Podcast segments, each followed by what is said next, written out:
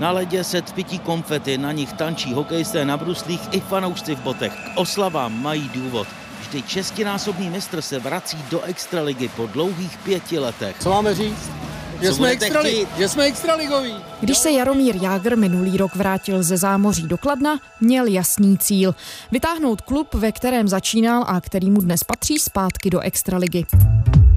Teď se mu to povedlo a co bude dál? Vrátí se Jágr na let v příští sezóně? Bude z něj legenda nejen na bruslích, ale i mezi hokejovými manažery?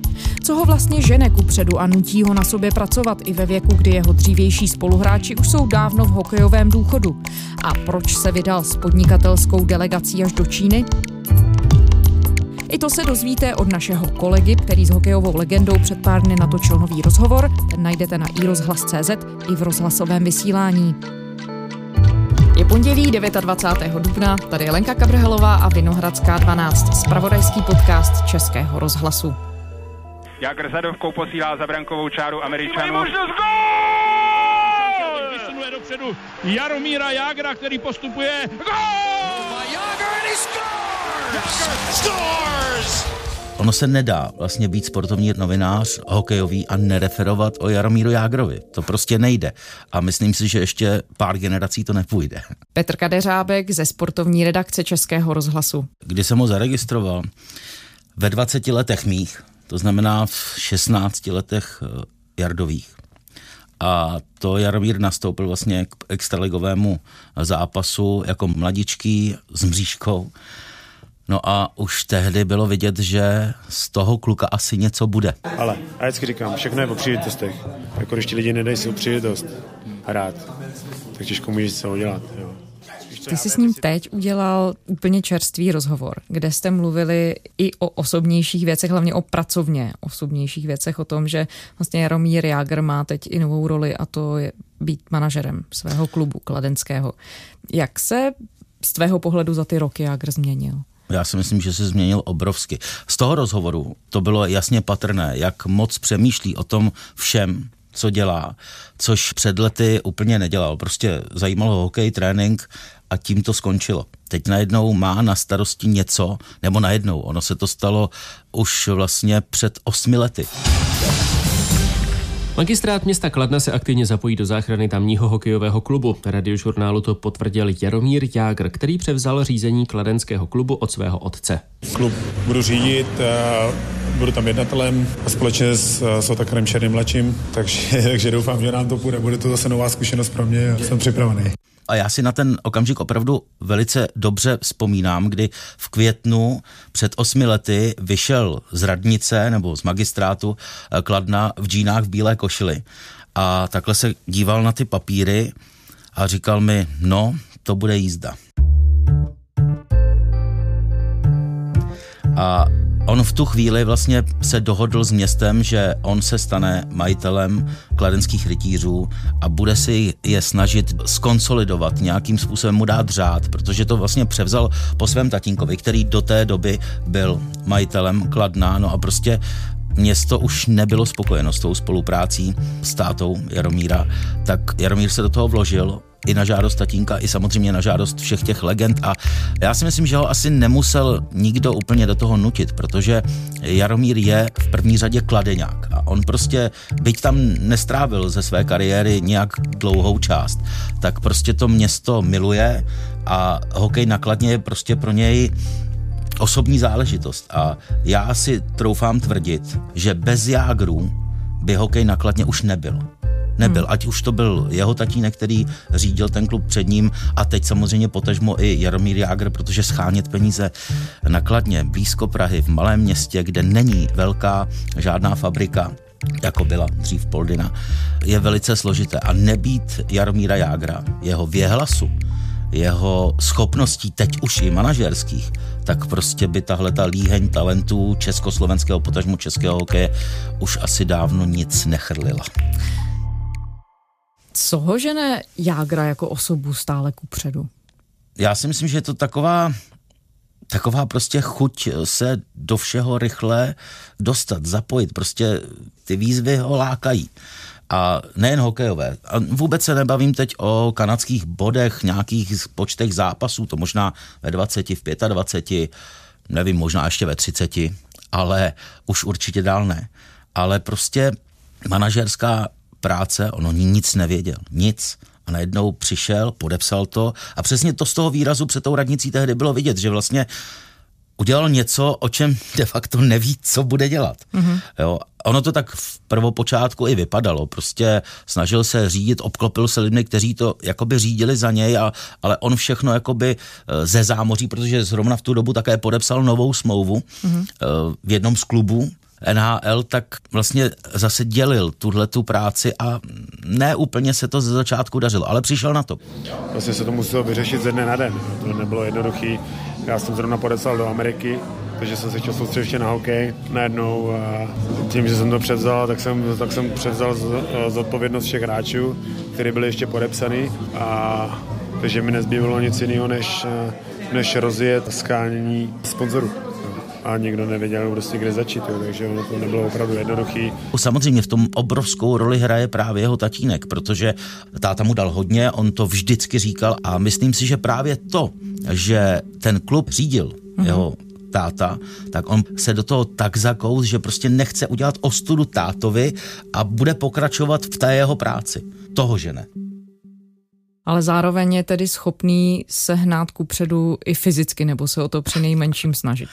No, to vlastně provází celou kariéru Jaromíra. Od útlého dětství, kdy jsou známé ty historky o tom, jak dělal denně tisíc dřepů, jak prostě pomáhal na poli a vlastně dřel celou dobu. V Kanadě, v Americe, pak i v Rusku, když tam hrál a samozřejmě i tady doma. Eh, vy jste někde řekl, to se vracíme k tomu, k té radosti ze života, hlavně z hokeje, že potřebujete mít lepší fyzičku než ostatní, abyste se mohl na ledě smát. Eh, jak často na té fyzice pracujete a co všechno pro to děláte a jak často se smějete? tak já se směju pořád, i když prostě tu fyzičku nemám, ale je pravda, že tohle to jsem řekl, to je můj, to je můj názor na sport a na hokej a já zastávám názor, a tam je zajímavé, že vlastně on, když přijel z té Kanady časový posun, tak on prostě eh, v Čechách trénoval po nocích. A je zajímavé, že i když teď se přestěhoval do Čech, tak mu zůstalo to trénování po nocích. On vlastně dřív to dělal, aby vlastně trénoval ve stejnou hodinu, aby ten organismus byl připraven na tu zátěž, ale zvykl si na to a vlastně i teď v tuhle tu sezónu, právě skončenou, tak chodil trénovat, když hobíci končili s hokejem v jednu, v půl druhé ráno na Kladenském zimním stadionu, tak vycházeli unavení už, že si půjdou lehnout a v tu chvíli Jaromír Jágr přijížděl k zimnímu stadionu No a šel do šatny, rozsvítil si, vyjel na let a tam prostě hodinu dřel. Ty si to sám zmiňoval, že vlastně proto, aby se sformovala takováhle osobnost, tak to není že věc roku, dvou. Určitě proto měl hrozně velkou důležitost to jeho zahraniční angažma. Z toho, jak ty si s ním měl možnost mluvit, jak klíčové to pro něj je? Myslím si, že naprosto klíčové. My jsme se o tom bavili, když byl rok doma. Teď poslední rok. A on říkal, no, vrátit se domů. Já jsem se vracel, ale vždycky jenom na chvíli vyprávěl, že vlastně on byl od 18 v zahraničí a 28 let tam pracoval. A vždycky přijel prostě na skok na měsíc, na tři týdny, někdy se vrátil třeba i v průběhu sezóny, když byl zraněný, ale to bylo opravdu hodně minimálně, ale jen na pár dní. Takže on se vlastně domů de facto vrátil teď po 28 letech. Přestože je parné léto, bude se naše poslední zpráva týkat ledního hokeje. Zahraniční agentury uvedly, že československý reprezentant, hráč Poldy Kladno, Jaromír Jágr podepsal v Pittsburghu smlouvu s tamnějším celkem kanadsko-americké hokejové ligy. Máte na krku olympijské zlato, co pro vás znamená? No já tam zrovna nic nemám, já jsem, já jsem medaili dal tátovi, ale je to super, no. Hokejista Jaromír Jágr přestupuje do ruského avantgardu Omsk s ruským... Pro Jaromíra Jágra byl návrat do NHL tak trochu krokem do neznáma. Já jsem tady tři roky nebyl, takže... Sport. Hokejista Jaromír Jágr se vrátil na české stadiony. Třemi asistencemi pomohl Kladnu k vítězství 7-2 nad Benátkami nad Jizerou. Navzdory očekávání... A samozřejmě ta práce v zahraničí, A ta práce profesionálního sportovce takového, jako je Jaromír Jágr, tak je nesmírně náročná. Protože on vlastně už v prvních letech, kdy přišel do NHL, tak si vytvořil kolem sebe aureolu toho, že je, že výjimečný hráč. Vemte si, hrál vedle Maria Lemieux, vyhrál Stanleyův pohár a sbíral body jak na běžícím pásu už v té první sezóně za Pittsburgh. A když si vezmete, že on vlastně si nastavil tuhle tu lačku takhle vysoko a nikdy pod ní nechtěl jít, vždycky se chtěl udržet mezi těmi nejlepšími. On byl ten, který chtěl rozhodovat zápasy a rozhodoval. Hmm. Proto dřel. A to si myslím, že ho obrovsky sformovalo. Samozřejmě prožil asi i jako každý člověk prostě nějaké, já to řeknu možná špatně, telecí léta, ale dnes v 47 je opravdu naprosto vyzrálým nejen hokejistou, ale člověkem. Jaromír je o hodně otevřenější, než býval v těch mladších letech. Myslím tím i vůči médiím, eh, vůči fanouškům byl vždycky.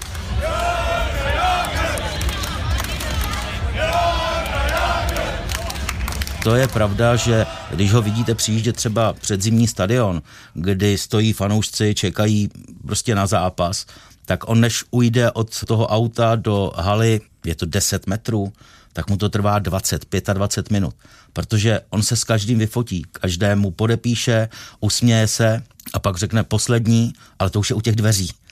No a pak teprve vejde, jde do šatny a má ten kolorit té přípravy před zápasem. A dělá to proto, že mu záleží na odezvě toho publika, a, anebo to prostě dělá jenom tak pro forma? On si vlastně i, i čte to, co se o něm píše. Okladnu, potažmo samozřejmě o něm, slyší ty hlasy i z té tribuny, když prostě tam slyší některé škarohlídy, jak je, že ten už se nemá vracet, to teď je starý a on to vnímá. Ale právě kvůli těmhle těm řečem on na sobě dál pracuje a chce jim všem ukázat. A na druhou stranu on i si vzal jakoby za své lidem, kteří jsou v jeho věku, ukázat, že to prostě jde. Že je inspirací pro ty, kteří prostě si říkají v 45 mm, dneska nevstanu. To mě bolí záda, to mě bolí kolena, ale on vstane a jde cvičit, aby ho ta záda nebolela. Aby ho nebolely klouby. Samozřejmě, když je zraněný, jak to moc nejde, ale, ale ta inspirace v něm je, on prostě chce být inspirativní, ale nemyslím si, že cíleně, že, že to prostě v sobě má. Na druhou stranu si myslím, že je tam hodně, hodně znát to, že je silně věřícím.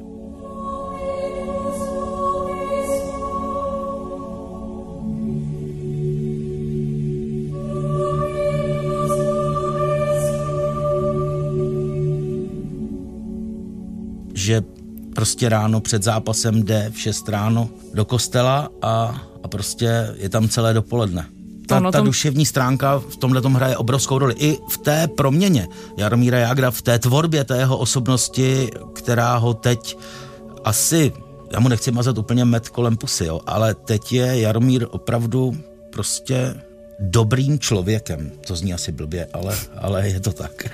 No, ono tam nikdy až tolik nemluvil, jak si cestu k víře vlastně našel. Ty jsi někdy s ním o tom bavil? Ne, ne. Tohle je věc, která mi přijde pro Jarmíra velice osobní. A já jsem nikdy neměl potřebu otvírat tuhletu stránku té jeho úplné niternosti. Já se vrátím k tomu, co jsi říkal o jeho vztahu k okolí a jak vlastně i on to řeší, co si o něm lidé myslí. Může se na tom, jak ho veřejnost vnímá, může se na tom odrazit i to, že se pohybuje třeba v okolí politiků? No, vnímá to, jak ho lidi spojují s tím a tím politikem, ale tam se musíme podívat na to, za jakým cílem on se s těmi politiky jakoby dává dohromady. Ono dnes sehnat ty peníze, za těch posledních 8 let, co je manažérem, to nejde bez nějakého vlivu, nějaké politiky. Byť jemu by to hmm. asi šlo i díky tomu, jak moc známým je, protože nemyslím si, že v téhle republice je známější sportovec, možná osobnost, než je Jaromír Jágr. Prostě on je fenomén, kterého znají opravdu všichni a každý si řekne, no tak on zajde tamhle, tamhle, tamhle a peněz má dost, protože všichni ho chtějí. Ono to není tak jednoduché. Obzvlášť třeba na tom Kladně, kde máte firmy, které jsou vlastně ve vlastnictví eh, zahraničních firm a ty prostředky nechtějí nechávat tady a vlastně radši podporují ve svých zemích. Takže tam není snadné ty peníze sehnat a bez těch peněz prostě by ten klub nemohl existovat. A není to tak, že by Jaromír Jágr ze svých peněz, které si vydělal tvrdou prací v zámoří, měl teď vlastně platit klub, který sice vlastní, ale to není to, kvůli čemu on ho vzal. Mm-hmm. On ho vzal kvůli tomu, aby pokračoval v tom, co dělal tatínek, miluje to Kladno, miluje ten klub, ten stadion, ty fanoušky a proto mu chce pomoct. Tak konec konců je to podnikatelský nápad a musí to asi nějakým způsobem fungovat z hlediska biznesu. Ano a vracím se vlastně k těm politikům, protože k vysoce postaveným manažérům se většinou dostanete tak, že jdete na nějakou akci, kde jsou samozřejmě i politici. Protože ty s nimi jednají zase o svých věcech a i to dělá Jaromír Jágr, protože je majitel hokejového klubu, je známou osobností a potřebuje prostě ty prostředky sehnat. No mně jde právě o to, jestli tohle dělá i kvůli nějakému vyhraněnému politickému myšlení. Eh, vítejte na briefingu po neformálním setkání eh, volebního lídra občanských demokratů Petra Nečase eh, s Jaromírem Jágrem. Teda, ten nejlepší křídlo, jaký jsem kdy měl. Tak určitě. Jak říkám, vodňanský kuře, to je Česká extraliga. Když podpořil ODS, pak se v reklamě objevil po boku Andreje Babiše ano, teď je třeba s prezidentem Zemanem v Číně, i když to už je možná jiná kapitola. Nicméně dělá on to proto, že by třeba věřil nějaké politické myšlence, anebo to je třeba i naopak, že tím, že je tak známý, tak se politici chtějí objevovat po jeho boku. Myslím si, že B je správně. Jo, protože Jaromír Jágr je samozřejmě oblíbená postava celé české veřejnosti.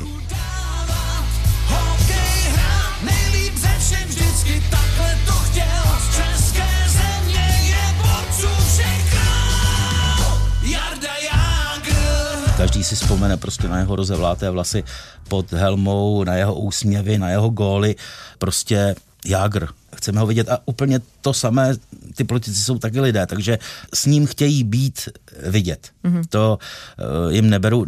Nemyslím si úplně, že, že Jaromír Jágr se baví jen s tím, s kterým má společné myšlení politické. Tam bych ho z toho určitě nepodezíral. On ho nevyjadřuje. Hmm. On prostě má svoji životní cestu a jestli se k té životní cestě v tu chvíli přikloní nějaký názor té či oné politické strany, dobře, ale pokud ne, taky dobře. A prostě jde si tou svojí životní cestou, kam ho zavede, to on ani sám neví, takže uh, uvidíme. Ale opravdu bych ho nepřiřazoval k té či oné politické straně. No, Ono se v posledních dnech objevily i ty titulky v souvislosti právě s cestou prezidenta Zemana do Číny.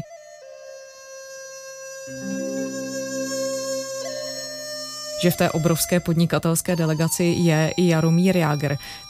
Je důvod toho také kladno a snaha nějakým způsobem třeba získat prostředky? Tak kladno s čínskou stranou má už dlouhodobější spolupráci. To není jenom o téhleté cestě, ale když se podíváme zpátky pár měsíců, tak vlastně dlouhou dobu třeba trénoval nakladně čínský národní tým. Myslím, že to byly juniorky, ale ty tam byly snad tři, čtyři měsíce. Takže ta spolupráce čínský hokej, kladenský hokej je už dlouhodobější a, a samozřejmě asi když se stane ambasadorem čínského hokeje v Ázii a obzvlášť v Ázii po Naganu, je Jaromír Jágr velice známou osobou a samozřejmě mu to může vlastně otevřít i cestu k nějakým smlouvám, dohodám, nějakému přísunu financí pro ten klub, protože i on vlastně se spojil a potažmo kladno s jednou nejmenovanou eh, čínskou společností, která je jedním ze sponzorů kladenského hokeje, takže ta cesta je asi naprosto normální a,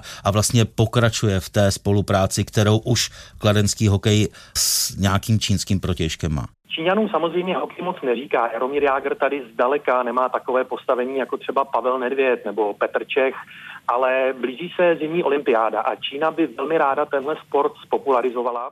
Na druhou stranu nemůže mu to i uškodit, protože Čína přece jen není třeba Kanada nebo Spojené státy v zemích jako je Čína nebo Rusko. Sport, reprezentace patří vlastně částečně i jaksi k politickým nástrojům té země, jak šířit o sobě dobré slovo. Nebojí se Jaromír Jágr, že se tohle může otočit proti němu? Já si myslím, že nebojí Ono, kdyby byly ty nabídky investic z Kanady a ze Spojených států, tak by Jaromír Jágr jel klidně tam. To je opravdu o biznisu. Já si myslím, že moje ohromná výhoda je to, že já jsem hrozně tolerantní, hrozně přizpůsobivý a díky tomu já hraju ten hokej, protože se dokážu přizpůsobit. Nejsem zatvrzelý, že když to je takhle, tak takhle to bude. To prostě nefunguje v žádném biznesu. A jsi přizpůsobivý i jako manažer? No musí být, jinak to nemůžeš dělat. Prostě, jo. Musíš vytvořit těm hráčům takové podmínky, protože když hraješ v druhé lize, tak ti sem nikdo nepůjde. Tam ani nejde o ty finance, musíš dát svobodu, můžeš jim říct, zalejte se, choďte si trénovat, kde chcete, jo, protože někteří lidi mají rodiny, jo, řeknou, ale my se vrátíme, ale prostě já mám rodinu, jo, oni to, jo, jako mně se to nevyplatí, jako to, jo, takže jim prostě musíš udělat takové podmínky, kterým jiným by se nedal, ale jinak se nedostaneš ty, ty hráči, kteří ti to potom rozhodnou. A on prostě v tom biznesu je velice přizpůsobivý, což je jeho obrovská výhoda nejen v tom biznisu schánění peněz, ale třeba i v té manažerské práci, jak se domluvit s hráči. A že ten, kdo to může dokázat, budeš vždycky jenom ty. Huawei, make it possible. A teď se mluví třeba o Huawei a tam on vlastně s tou firmou spojený je? To jo, jenže s tou firmou je spojený čtyři roky dopředu, než tohle to vlastně proběhlo a ten kontrakt byl někdy uzavřen a někdy bude končit.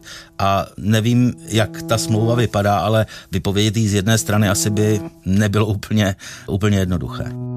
Pokud bude Jaromír Jágr hrát dál, myslíš si, že bude hrát dál? Myslím si, že bude. Jak dlouho? No, do 50 určitě. ne, tak to jsou tři roky. A kdo viděl to, co předváděl Jaromír Jágr teď na konci baráže o účast v příštím ročníku Extraligy, kdy byl nejlepším střelcem, v Chomutově projel celé kluziště blafákem, zakončil akci, pak přijel do Českých Budějovic a dal čtyři branky, z toho tři po přihrávce Tomáše Plekance z neskutečných situací. Myslím si, že 98% hráčů by se vůbec teď třeba budu mluvit o druhém gólu, nepokusilo o to vystřelit z takové pozice, ale Jaromír Jágr se o to pokusí, dá ten gól oslaví ho. Prostě on je fenomén a jasně dokázal, že i v 47 letech, pokud je zdravý, pokud má natrénováno, pokud opět absolvuje ty svoje tréninkové dávky, tak je platný a vlastně nikdo neví, na kolik procent on hrál. On může ještě přidat.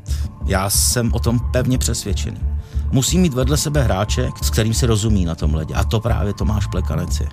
To, že Pleky se vrátil, to je spousta náhod dohromady, jo. to je prostě, to není, to bych ani nepři, nepřikládal k tomu nějakou zásluhu, dělal to můžu, jo. samozřejmě Pleky chtěl hrát nakladně, chtěl, chtěl pomoct, to je druhá věc, jo. to je hrozně důležitý a on se takhle rozhodnul. Jo. Každý manažer vypadá jako ty největší borec, ale přitom to stejně záleží na tom klukovi, jak on se, jak on se rozhodne. V tom rozhovoru, co jsme spolu točili, tak jsem se ho právě ptal a de facto jsem ho pochválil za to, že je nejen fenomen na ledě, ale už i na manažerském křesle, protože přivedl Tomáše Plekance, který podle mě je hlavním strůjcem toho, že se Kladno vrací zpět do extraligy. Přesto on si zásluhu na tom, že přivedl Tomáše Plekance jako manažer, vůbec nedává. A bude v těch 50 zajímavý i pro mladou generaci? No, myslím si, že určitě bude. Zajímavé je, běžte se podívat třeba na zimní stadiony. A teď to vemu opravdu k té baráži, která teď skončila. Kamkoliv Kladno přijelo, Jágrovo Kladno, tak byly vyprodané zimní stadiony. Ale to nebyli fanoušci od 20 do 30 let. Ne, ty tam byly samozřejmě také, ale byli tam tátové ve 40, v 50 a vedli sebou svoje děti. A ty děti měly na sobě dres 68 Jágr. Prostě ty děti ho znají a budou zase říkat, já ho viděl ještě hrát. Protože ty tátové berou ty děti na ten hokej, proto pojď se podívat, tohle je hokejista, který už tady nikdy nebude. Pojď se na něj podívat, i teď hraje dobře. No, když se minulý rok vrátil ze zámoří dokladného jeho cíl byl jasný, dostat klub, kde začínal, který teď vlastní zpátky do extraligy, to se mu tedy teď povedlo. Ty si myslíš, že bude hrát? Nebyla by to naopak teď dobrá příležitost, jak udělat za kariérou tečku? Nemyslím si. Nemyslím si, protože on, jakmile přivedl to Kladno do extraligy, a není to samozřejmě jenom jeho zásluha, tak okamžitě se začaly vlastně objevovat názory, no dobrý, tak jste tam a, a co teď? Jak to tam chcete udržet? A tohle to ho zase potáhne dál. Zase ten Jaromír bude v kanceláři sedět čtyři hodiny unavený z toho věčného dohadování se s manažéry, ze sponzory, začne trénovat později, nenastoupí v prvním kole, o tom jsem přesvědčený, ale bude opět trénovat po nocích s gumou, s vestou, se zátěžemi na kotníku, s, se závažími na hokejce a bude stále se dostávat do toho tempa. Teď už to pro něj bude jednodušší, protože hrál v tomhle roce. Není to tak dlouho, předtím se musel vracet po roce skoro po dvou, kdy nehrál a to bylo, dostat se do zápasového tempa bylo neuvěřitelně složité. Ale myslím si, že teď, když nastoupí v září, v říjnu, možná v listopadu, Prostě když už to bude třeba i potřeba, tak nastoupí, pokud bude zdravý, tak i v té extralize bude vozit na zádech 3-4 obránce a stejně jim ten puk nedá. Petře, díky moc. Petr Kadařábek ze sportovní redakce Českého rozhlasu. Naslyšenou. Rozhovor s Jaromírem Jágrem najdete stejně jako náš spravodajský podcast Vinohradská 12 na spravodajském serveru iRozhlas.cz. Rozhovor pak samozřejmě také v rozhlasovém vysílání. No a pokud nás rádi posloucháte, šiřte o nás slovo, pište nám. Naše adresa je vinohradská12 zavináč rozhlas.cz. Lenka Kabrhalová se loučí, těším se zase zítra.